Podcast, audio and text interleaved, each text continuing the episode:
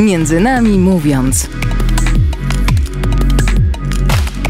Zapraszają Franciszek Cofta i Stanisław Bresz. Minęła godzina 20, audycja Między Nami Mówiąc, przed mikrofonami Franek Cofta i Stasiu Bresz. Dzisiaj yy, w audycji Między Nami Mówiąc poruszymy kolejny ciekawy temat. Miejmy nadzieję, że ciekawy. Yy, w naszej audycji byli już piloci. Byli piloci, byli inżynierowie, yy, byli misjonarze, yy, byli ludzie, byli modele. yy, Top modele. Top modele. A teraz czas na studentkę medycyny i rozmowę o Centrum Symulacji Medycznej. Jest z nami Zuzanna Kwiast. Dobry wieczór. Dobry Cześć. wieczór, cześć. Zuzanna miała Kwias, być- która mnie zabija wzrokiem za to, Że to wprowadzenie.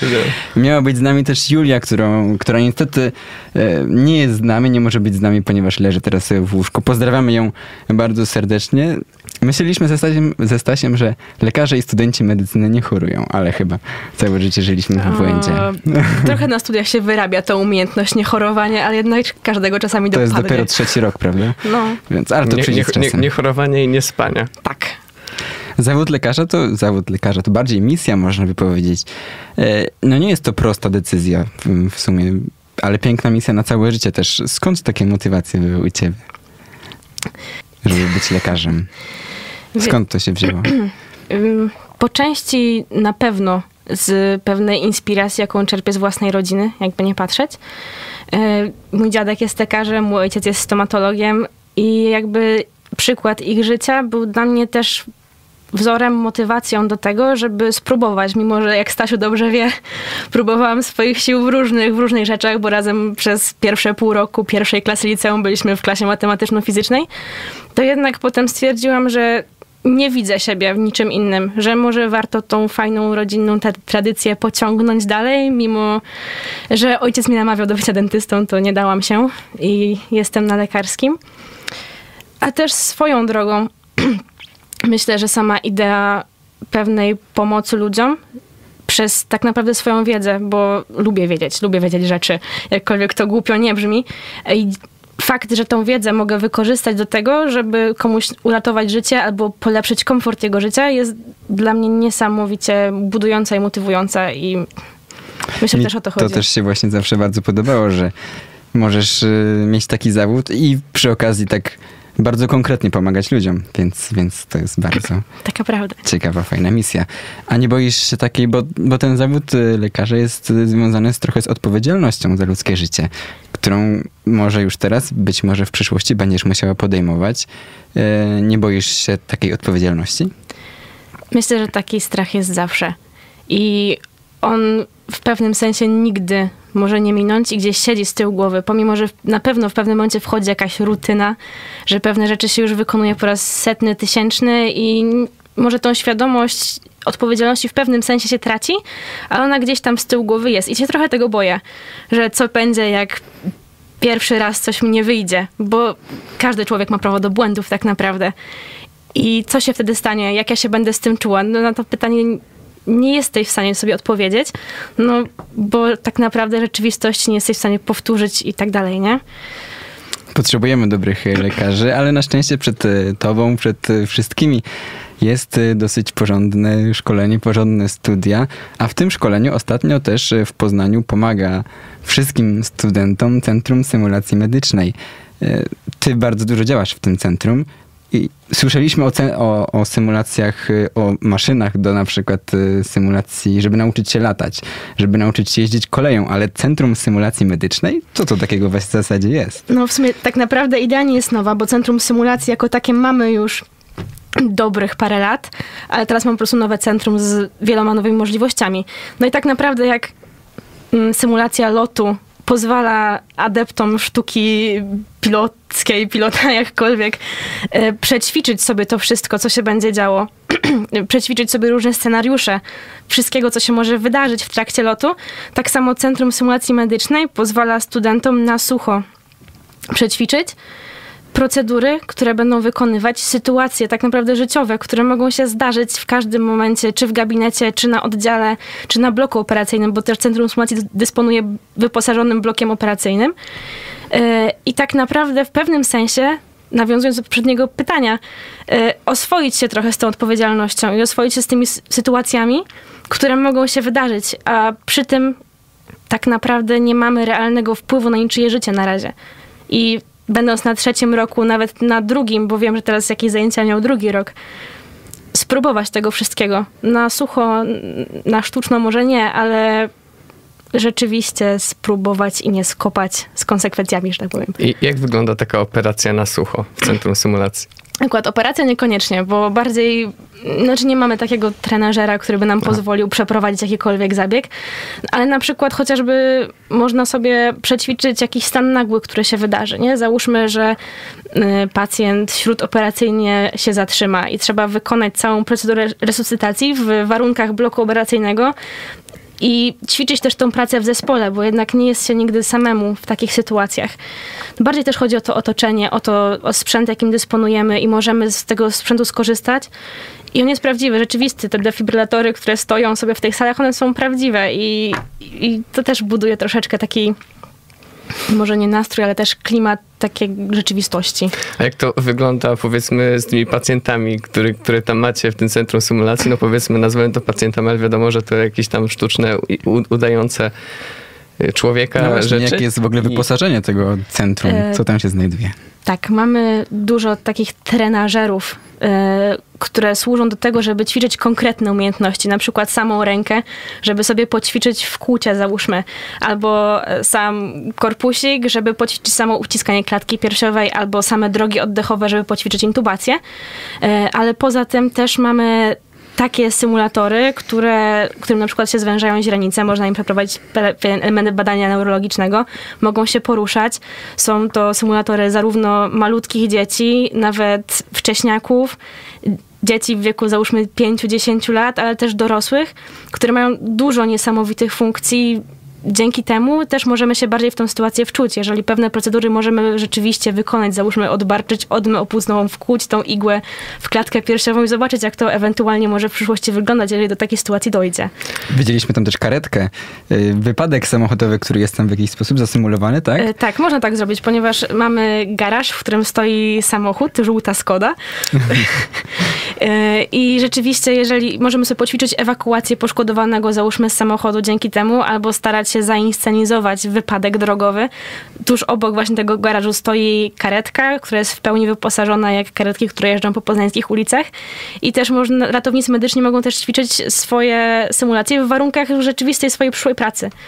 To też jest fajne. Bardzo. Jak, jak to wygląda, jak coś pójdzie nie tak w trakcie takich czynności? Czy jakoś się przywiązujecie emocjonalnie? Czy to przeżywacie? Czy po, powiedzmy wykonujecie to jeszcze raz? Mam wrażenie, że to zależy od człowieka, bo niektórzy się bardzo mocno wkręcają w to, co się dzieje ja należę zdecydowanie do tej grupy e, osób, która naprawdę bierze mocno do siebie to, co się tam dzieje i zawsze stara się zrobić wszystko tak, jak powinno wyglądać. E, Ale od tego jest tak zwany debriefing, który się odbywa po każdej symulacji i jest tak naprawdę jej najważniejszą częścią. Czyli razem z prowadzącymi rozmawiamy o tym, co tam się działo, co zrobiliśmy dobrze, co jest tak naprawdę najważniejsze w tym wszystkim, co zrobiliśmy źle, co można by poprawić, jak to poprawić. Też prowadzący starają się nas naprowadzić na to, żebyśmy sami dostrzegli swoje błędy, bo w ten sposób się możemy najlepiej tego nauczyć. I gdyby nie ten debriefing, to myślę, że symulacje nie miałyby tak dużego sensu i znaczenia. O, co, co, co omawiacie na takim briefingu? Załóżmy tak, że wracamy po symulacji do osobnej sali. Tam mamy włączony monitor, na którym możemy obejrzeć sobie, bo często te symulacje są nagrywane w trakcie trwania, możemy sobie obejrzeć jeszcze raz wszystko to, co robiliśmy. Ale prowadzący pytają się po pierwsze o to, jak my się teraz w tym momencie czujemy z tym, co się wydarzyło przed chwilą w sali, załóżmy. Jakie są nasze odczucia? Czy się czujemy z tym dobrze, źle, czy jesteśmy wkurzeni, czy szczęśliwi, coś nam się udało, jakkolwiek. A potem staramy się krok po kroku to wszystko omówić. Jakie decyzje podjęliśmy prawidłowe. Na przykład dostrzegamy takie drobne, pozytywne rzeczy, jak to, że nałożyliśmy rękawiczki, zanim podeszliśmy do pacjenta, czyli dbamy o własne bezpieczeństwo. To są plusy, o których się często zapomina, ale są równie ważne. Bo o to chodzi, żebyśmy wszystko starali się zrobić w miarę swoich możliwości dobrze. A potem zwracamy uwagę na błędy rzeczywiście, na to, co można było zrobić lepiej i tak ta rozmowa jest prowadzona, żebyśmy sami odkryli, jakie powinno być prawidłowe postępowanie i to naprawdę w głowie bardzo mocno zostaje. Czyli te emocje, to wszystko jest bardzo realne tam. Jest realne i rzeczywiście czasami można sobie z tym nie poradzić. No, czasami zdarzy się, że ktoś się popłacze w trakcie tego, bo tak bardzo emocjonalnie coś przeżył. A o to chodzi, żeby też z tymi emocjami sobie poradzić i potrafić o nich rozmawiać, bo jeżeli coś takiego się wydarzy kiedyś naprawdę, to też będzie musieli sobie z tym emocjonalnie poradzić. Czyli bardziej takie psychologiczne szkolenie też można powiedzieć, chociaż też i praktyczne. Po części tak. A w To, że- takim razie może też tam ten manekin wam umrzeć czasem, prawda? Zdarzają się takie sytuacje?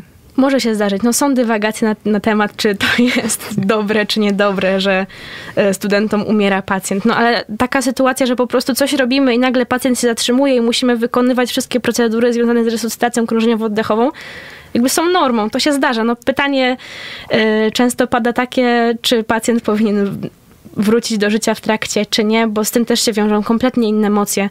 Ale to też jest, czasami ważne. Ale to wydaje mi się, że jest ważne, żeby młodzi lekarze jednak się jakoś przyzwyczaili do tego, że nie wszystko w życiu, w, jego pracy pójdzie dobrze zawsze. I Tak. to też jakoś może w przyszłości wam będzie. To wszystko mocno zależy od tego, jaki cel prowadzący sobie ustalił dla danej symulacji, bo jeżeli celem jest oswojenie studenta ze śmiercią, powiedzmy, i na przykład e, umiejętność rozmowy z rodziną pacjenta, żeby wytłumaczyć, co się wydarzyło, to taka symulacja jest świetna. Jeżeli celem było kompletnie coś innego, to takie sytuacje nie zdarzają się po prostu. Raczej ten pacjent się nie umiera w tym momencie, bo nie o to tutaj chodzi. Czyli ta symulacja to nie tylko jakby ten moment ratowania pacjenta, ale też jakby odgrywanie roli lekarz, rodzina poszkodowanego? Tak, tak naprawdę tak. I to też nam bardzo fajnie umożliwia program, który w tym momencie też jest realizowany w Centrum Symulacji, tak zwanego standaryzowanego pacjenta. W centrum są zatrudnieni ludzie, aktorzy, którzy odgrywają swoje role, czy pacjenta roszczeniowego, czy jego rozczarowanej rodziny, yy, czy nieśmiałego pacjenta, który coś przed tobą ukrywa w gabinecie, załóżmy. I my z takimi aktorami, z którymi prowadzimy normalną, rzeczywistą rozmowę, też sobie musimy umieć poradzić. I to, to też bardzo dużo daje, szczególnie w zakresie takich umiejętności interpersonalnych. Co, co mocno kuleje, bo ludzie na to zwracają uwagę, że lekarze są tacy, a nie inni, że nie potrafią rozmawiać, nie potrafią, nie potrafią tłumaczyć, są niemili czy jakkolwiek. To taka trochę nauka przez zabawę może się wydawać. Nawet. Może tak być, no bo na pewno to wszystkim sprawia frajdę dużą. Jak się tam wchodzi do centrum i się to wszystko widzi i potem się to wszystko realizuje, tak naprawdę na innym poziomie niż załóżmy na zajęciach klinicznych, bo na zajęciach klinicznych nie dostaniemy swojego pacjenta, którego będziemy przez dane 10 minut czy tam dany tydzień, załóżmy, które trwają kliniki, prowadzić sami. To jest możliwość tego, że my się wcielamy tak naprawdę w rolę lekarzy z dyplomem, ze wszystkim i staramy się działać tak, jakbyśmy myśleli, że to powinno być zrobione. Widzimy, że no wasi też wykładowcy, ci, którzy was tam prowadzą, starają się odwzorować najlepiej te realne warunki, tą rzeczywistość, w której później będziecie uczestniczyć, ale czy, czy to na pewno się da? Czy w jakim stopniu te symulacje mogą was y, tak naprawdę przygotować, mimo tego, że wiemy, że, że te manekiny już się ruszają, że są aktorzy, którzy, y, którzy odgrywają rolę pacjentów, którzy są może bardziej denerwujący, jacyś zgorzkniali, czy nie współpracujący z lekarzem, ale jak, jak, jak to jest możliwe, żeby, czy to jest możliwe, żeby, żeby te realne sytuacje w całości przenieść do tego symulacyjnego świata? Tak naprawdę nie jesteśmy w stanie tego zrobić stuprocentowo. Zawsze zostanie ten ułamek, załóżmy, no bo procedur takich jakichś inwazyjnych tak dalej nie przeprowadzimy na pacjencie standaryzowanym, no bo to jest żywy człowiek, który jest kompletnie zdrowy. No to mimo, że powstały teraz jakieś tam skafandry, załóżmy, które oni zakładają na siebie i można ten skafander trochę osłuchiwać i on będzie nam dawał dźwięki takie jakieś tam patologiczne, nie? Ale nadal jakieś tam róż... niektóre rzeczy nie przeprowadzimy na pacjencie standaryzowanym, a umówmy się, że tak naprawdę manekin nigdy nie odwzoruje w 100% żywego człowieka, więc zawsze zostaje ten ułamek nierealności. I to też często widać w podejściu, załóżmy, studentów do, do symulacji, że oni nie potrafią do końca współpracować z tym sztucznym pacjentem, że tak powiem, że to wymaga też troszeczkę wyobraźni, żeby się w coś takiego wczuć. A to, że się w sumie tam spotykacie z tymi aktorami i odgrywacie te role, czy to jest w jakimś stopniu stresujące może też? Na pewno tak. No to jest pewna bariera, którą trzeba przełamać. Szczególnie, że to są sytuacje, w których my nie jesteśmy na co dzień, nie? Bo normalnie siedzimy nad książką, czy tam się czegoś uczymy, albo jesteśmy na klinikach, chodzimy z lekarzami, nawet próbujemy na sobie różne rzeczy. Na dzisiaj chodziłam z zagipsowaną ręką przez chwilę. E, Tym niemniej to są takie sytuacje, w których my nie uczestniczymy na co dzień i nie będziemy uczestniczyć na co dzień przez jeszcze parę dobrych lat. E, Dlatego to jest nowość. Każda nowa sytuacja jest stresująca. Nawet jak się po raz kolejny wchodzi do tej sali i się robi kolejną symulację, to ona za każdym razem potrafi czymś zaskoczyć. Bo to, że pacjent załóżmy nawet wygląda tak samo i ma dokładnie te same objawy co poprzedni, wcale nie świadczy o tym, że jemu dokładnie to samo jest. A dużo studentów Uniwersytetu Medycznego ma możliwość takich symulacji właśnie jak ty? E, Tak naprawdę to w ramach zajęć naszych dydaktycznych w tym momencie jest coś takiego nawet wprowadzone, że obowiązkowo chyba 5% zajęć takich klinicznych powinno się odbywać w ramach działalności Centrum Symulacji Medycznej. E, Na ile to jest realizowane na razie nie jestem w stanie stwierdzić, bo ja z takich zajęć miałam jedynie medycynę ratunkową, która się w 100% odbywała właśnie w Centrum Symulacji. Ale tak naprawdę każdy student powinien mieć taką szansę i taką możliwość, żeby jakieś zajęcia w centrum się odbywały. Na przykład, y, jeżeli chodzi o pielęgniarstwo czy ratownictwo, kiedykolwiek się nie przyjdzie, to oni gdzieś tam są, bo to mimo wszystko są takie rzeczy, gdzie oni mają dużo takich praktycznych zajęć i dużo tam ćwiczą. Ja chciałem jeszcze zapytać, jak bardzo żywe są te manekiny, które możecie jakoś rozkrajać, e, kroić, ratować w pewnym sensie? aż tak może rozkrajać niekoniecznie, chociaż one mają takie funkcje, żeby na przykład założyć drenaż do klatki piersiowej, czyli teoretycznie są takie miejsca, w których możesz sobie naciąć, wprowadzić dren i nawet stamtąd może ci krew wyciec, czy coś takiego. E, aczkolwiek też jest dosyć droga zabawa, bo takie nakładki na przykład są jednorazowe i one też swoje kosztują, więc ograniczenie finansowe też nadal istnieje, ale są takie możliwości, żeby niektóre procedury inwazyjne może mniej niż bardziej przeprowadzić. A jeżeli chodzi o poruszanie się, no to zależy od tak naprawdę od manekina. Są takie, które potrafią, niemowlaki, które ruszają rączkami, nóżkami, rzeczywiście się jakoś tam poruszają. E, A tak normalnie to raczej one są dosyć statyczne. Mogą mieć drgawki z poruszania się, ale tak, żeby kompletnie się poruszały czy wykonywały jakieś gesty, to nie bardzo. To w takim razie jak y, te symulacje pomagają ci w zrozumieniu całej medycyny? Dużo dają tobie? Tak osobiście. Mi osobiście dają dużo. Tak naprawdę, y, po pierwsze, głównie z takim rzeczywistym radzeniem sobie z emocjami, ze stresem, z tym, co się tam dzieje, tak naprawdę. I z podejmowaniem realnych decyzji, mimo że one nie wpływają y, jakkolwiek na to, mm, czy mój pacjent rzeczywiście przeżyje, czy nie, no bo nie ma szans nawet umrzeć, y, to rzeczywiście ułatwiają to potem, że z, ka- z każdym kolejnym razem się czujesz swobodniej w tym wszystkim, czujesz się też swobodniej w takim myśleniu, w włączeniu faktów, z tym, że jakiś jeden objaw może prowadzić do drugiego, a on prowadzi tak naprawdę do rozwiązania całej zagadki, co temu pacjentowi jest, bo my nie mamy szansy normalnie, żeby powiedzmy łączyć te fakty na bieżąco sobie i to jeszcze w sytuacji stresowej, realnej i tak dalej, więc dla mnie to rzeczywiście dużo daje i te wszystkie przypadki, które miałam, zostają z tyłu głowy. I potem jak rzeczywiście się nawet na klinikach widzi kogoś, to od razu te pomysły wpadają, co mu może być. W przypadku aktorów y, w tym centrum, w przypadku jakiegoś wypadku, które są tam symulowane, są wpisane jakieś pewnie scenariusze w to wszystko. Mogłabyś zdradzić nam jakiś jeden? Jak to wygląda? Ja mam wrażenie, że ile ludzi, ile pomysłów, tyle scenariuszy można ułożyć tak naprawdę. E, Z racji, że z Julką założyłyśmy koło naukowe symulacji medycznych, w którym głównie się zajmujemy tym, żeby takie symulacje tworzyć też dla naszych kolegów i koleżanek, e, to może troszeczkę więcej o tym wiemy.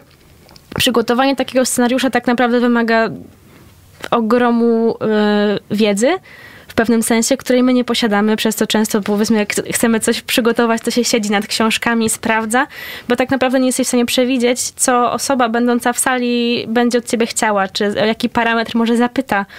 Więc trzeba bardzo mocno ogarnąć daną jednostkę chorobową, której sytuacja ma dotyczyć tak naprawdę. I czasami mam wrażenie, że z czegoś takiego można wyciągnąć dużo więcej takiej czystej wiedzy. Już pomijając ten aspe- te aspekty emocjonalno-psychologiczne i tak dalej, to samej wiedzy medycznej jest dużo więcej można wyciągnąć właśnie z tworzenia scenariusza, bo trzeba przygotować na przykład stan wyjściowy, co się będzie działo, jeżeli oni y, podejmą takie kroki, a co jeżeli tego nie zrobią, czy pacjent się będzie pogarszał, jak te parametry będą skakały i tak dalej, więc to wymaga dużego, dużego ogarnięcia. Też scenariusze mogą być różne, dziać się w różnych miejscach. Na przykład w ramach zajęć raz robiliśmy taki scenariusz, że on siedział przedszpitalnie ze świadkami zdarzenia, bo to był wypadek samochodowy. Potem oni przekazywali go zespołowi, który był w karetce, potem karetka przekazywała pacjenta do SOR-u i w SOR-ze tam się... I na każdym etapie coś się działo i można było coś tam zainscenizować, coś wysłyszeć, było pytanie, na którym etapie się zorientują, co jest pacjentowi i tak dalej, więc rzeczywiście to daje duże, duże pole do popisu te scenariusze, no życie w ogóle medyczne, życie lekarzy jest bardzo ciekawe, zwłaszcza też tych, którzy gdzieś tam pracują w karetkach. E, a propos scenariuszy, przypomniało mi się, jak wiele osób ode mnie z liceum chciało, oglądając wiele seriali e, medycznych z lekarzami, e, po tych serialach chciało, chciało iść właśnie pomagać potem ludziom w życiu. Co też oglądasz seriale medyczne? powiem szczerze, na dobre i na złe czasami z rodzicami e, i czasami seriale takie typu na ratunek, żeby się pośmiać, bo tam czasami dzieją się straszliwe głupoty i można powyciągać dużo kwiatków. E, no właśnie, jestem ciekawy, kto pisze scenariusze do, e, do tych seriali. Na pewno nie, nie Zuza i Julia, bo chyba byłyby by lepsze. Dziękujemy, że jesteś z nami. Cieszymy się, że rozmawiamy o medycynie, do, może nie do seriali, ale do medycyny, do, do pomocy drugiemu człowiekowi. Wrócimy po krótkiej muzycznej przerwie, na którą zaprasza Micromusic i po co ja tu jestem.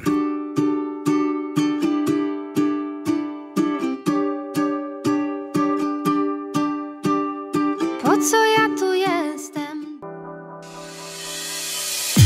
Między nami mówiąc. Zapraszają Franciszek Cofta i Stanisław Bresz. Po co tu jestem? Piosenka zaproponowana przez Zuzę Kwiast, która jest w naszym studiu, która mamy nadzieję, że nie pyta nas po co tu jest, ale mówiła nam, że ta piosenka y, przypomina jej o tym, y, nawet kiedy pyta, y, pyta się po co ona tu jest, że, że cały czas trzeba się szkolić i iść do przodu. I wracamy do naszej rozmowy o, o medycynie, o Centrum e, Symulacji Medycznej, które od pewnego czasu towarzyszy poznańskim studentom e, z Uniwersytetu Medycznego. E, i pomaga przygotować się też psychicznie, a też praktycznie do tego, co będą robili w przyszłości. E, oprócz e, symulacji, oprócz manekinów, e, na pewno też podczas waszego szkolenia, podczas waszych studiów musicie nauczyć się kontaktu z takim żywym człowiekiem, prawda? Macie do tego okazję? Jak się uczycie tego? Podczas zajęć klinicznych zazwyczaj, chociaż to jest już w momencie takie trochę zabawne dla nas, jak po raz kolejny się słyszy, idźcie, zbierzcie wywiad. Przychodzi grupa 10 studentów, przychodzi prowadzący, idźcie, zbierzcie wywiad. Każdy się w tym momencie śmieje, ale ja uważam, że to jest bardzo ważne, bo to jest ten moment, w którym my przychodzimy tak naprawdę do łóżka chorego i mamy okazję z nim samodzielnie porozmawiać. Czasami prowadzący przy nas jest, czasami nie, bo to zależy od wielu różnych czynników. I mam wrażenie, że czasami nie zawsze z tego korzystamy w taki sposób, jaki powinniśmy bo dużo razy to się to traktuje jako kolejne bezsensowne zadanie, ale kiedy mamy z tymi ludźmi rozmawiać? A to też uczy, bo nieraz się zdarzyło, że podczas tej rozmowy pacjenci nie mówili wszystkiego albo czymś zapominali, a tak naprawdę w przyszłości będziemy musieli z nich wyciągnąć jak najwięcej. Jak zebrać dobry wywiad? Od, od pacjenta, od, od rodziny, może też pacjenta. Powiem szczerze, nie mam zielonego pojęcia. Wiem, jak to wszystko jest w teorii i tak dalej, ale też nie czuję się na tyle dobrze i kompetentnie z tym, żeby dawać jakiekolwiek rady. Ważne jest to, żeby się tak naprawdę moim zdaniem w tego drugiego człowieka wsłuchać. E, w to, co on chce przekazać, ale też dzielić wszystko przez trzy. Bo trzeba na to wszystko spojrzeć w miarę obiektywnie, ale też rzeczywiście tych informacji wyciągnąć jak najwięcej i pokazać, że się, że się słucha i tak dalej, bo jak my stworzymy atmosferę do rozmowy, to ona przebiegnie tym lepiej i myślę, że pod takim kątem też warto korzystać z centrum i z tych możliwości, które tam są, pracy też ze, ze standaryzowanymi pacjentami, bo to budowanie atmosfery i takiej intymnej, sympatycznej jest bardzo ważne przy rozmowach. E, dużo czasu spędzając w tym centrum symulacji, też spotykacie się z różnymi sytuacjami. Właśnie rozmawialiśmy przed tą przerwą o tym, że zdarzają się też śmierci pacjenta, czyli tego tam powiedzmy manekina. E, jak, w jaki sposób jesteście przygotowywani do tego, że coś takiego może się wydarzyć w waszej pracy? Pytasz o taką czystą teorię, czy... czy, czy... No, jak, jak to wygląda po prostu? Pytamy o to i o to. powiem tak, studia same w sobie moim zdaniem nie są w stanie przygotować nas na takie rzeczy. Y, to coś takiego mam wrażenie trzeba tak naprawdę przeżyć i spróbować. Mamy zajęcia z psychologii, które tam trwają jakiś czas, y, czy z tak zwanych podstaw profesjonalizmu, gdzie niby też się uczymy, jak rozmawiać i tak dalej, ale tego jest nadal zbyt mało, w zbyt małym zakresie, bo to są też rzeczy, których tak naprawdę nie da się nauczyć siedząc w sali i rozmawiając z prowadzącym, bo to trzeba wchodzić w relacje z ludźmi i też w relacje z samym sobą, żeby samemu też być w stanie poradzić sobie z taką sytuacją, która często też dotyka. Jak jeszcze inaczej studenci medycyny poza uczelnią może przygotowują się do, do tego, co będą robić w przyszłości? Tak jak y, studenci Politechniki gdzieś tam szukają, żeby zaczepić się w jakiejś y, firmie, coś, coś może pomóc, coś doszlifować. Jak to wygląda w przypadku studentów medycyny? Są takie szanse, różne moim zdaniem. Nie każdy z nich korzysta, a mam wrażenie, że jest w stanie się dużo stamtąd wyciągnąć, chociażby działając w ramach kół naukowych. Tak? Na przykład nasze koło to jest jedna historia, ale też działa wiele kół z różnych dziedzin medycyny, które umożliwiają przychodzenie na dyżury do lekarzy. Ja czasami jestem na dyżurze z anestezjologii, załóżmy, i mam szansę się przyjrzeć temu, co się dzieje, załóżmy, na bloku operacyjnym albo na oddziale intensywnej terapii. Są też dyżury na chirurgii, na kardiologii, na endokrynologii. Można się gdzieś tam wszędzie zakręcić i sobie popatrzeć. Jak też się wykaże chęć, to można w czymś pomóc. E, poza tym na przykład koło medycyny ratunkowej umożliwia odbywanie wolontariatu na sorze na szwajcarskiej czy na sorze w Puszczykowie gdzie jak się przychodzi, to jak się pokaże, że się chce, to naprawdę można zrobić bardzo dużo i pomóc w wielu rzeczach. Też głównie nabyć tych, tych umiejętności praktycznych. Ale też naprawdę możemy z Julką we dwie tam czasami chodzimy. Yy, I też na przykład możemy pozbierać wywiad z pacjentem, zbadać go całościowo, a potem porozmawiać, przekazać to wszystko dalej lekarzowi, bo też dają takie możliwości, jeżeli się pokaże zainteresowanie i chęci. No właśnie, chcieliśmy teraz zapytać, czy te umiejętności, które gdzieś tam już nabywasz, e, które już nabyłaś, miałaś okazję w życiu wykorzystać już, będąc, nie będąc jeszcze lekarzem, gdzieś tam właśnie w, przy okazji wolontariatu, a może gdzieś na ulicy? Na ulicy nigdy mi się nie zdarzyło, to powiem szczerze, chociaż w sumie to raz, dwa lata temu. Tak, yy, przejeżdżałam obok, z mamą w sumie obok w wypadku samochodowego i rzeczywiście miałyśmy okazję pomóc coś tam podziałać, to właśnie było z dwa lata temu. A poza tym to raczej nie miałam takiej okazji, e, ale właśnie w ramach wolontariatu jak najbardziej. Można sobie te umiejętności szlifować i się sprawdzać, zawsze się też ktoś pomoże, jak sobie z czymś człowiek nie radzi, ale im więcej się nabywa tych umiejętności, tym bardziej jest się traktowanym jako członek zespołu, a nie jako student tam chodząc w, na, na, różne oddziały, odwiedzając różnych specjalistów, pewnie zastanawiasz się, co będziesz robić w przyszłości, jaki jest twój, nie wiem, czy masz już wybraną jakąś specjalność, gdzie chciałabyś się realizować? To, tak jest, to jest bardzo trudne pytanie, mam wrażenie, bo tych specjalizacji jest bardzo, bardzo dużo. I dla mnie wiele z nich jest interesujących. Z każdej jestem w stanie wyciągnąć coś, co mnie w jakiś sposób fascynuje i też tak naprawdę jest, że jak się idzie na jakieś kliniki i się wchodzi po raz pierwszy na jakiś oddział, to wszystko się wydaje być super ekstra, świetne, wow, co to jest, a tu naczyniowa chirurgia, a tutaj urazowa, a tutaj kardiologia, a to nie wiadomo co jeszcze. I to wszystko trzeba tam gdzieś głowy sobie przemielić i wyciągnąć coś, co tak naprawdę chce się robić. Nie wiem, co będę robiła. Powiem szczerze, nie wiem. Wiem tylko, że na pewno nie będę mogła siedzieć i nie robić nic, tylko rzeczywiście coś tam, coś tam działać. Czyli wiesz, po co tam jesteś. Tak, wiem, po co tam jestem, ale jeszcze nie wiem, w którą stronę. Co dalej będziesz miała czas to jeszcze odkryć. A wiemy też, że odbywałaś y, ostatnio również staż, czy pewnego rodzaju praktyki poza granicami naszego kraju i miałeś okazję zobaczyć, jak y, medycyna ta nasza tutaj, czy też szkolenie medyczne różni się. E, jak to wygląda?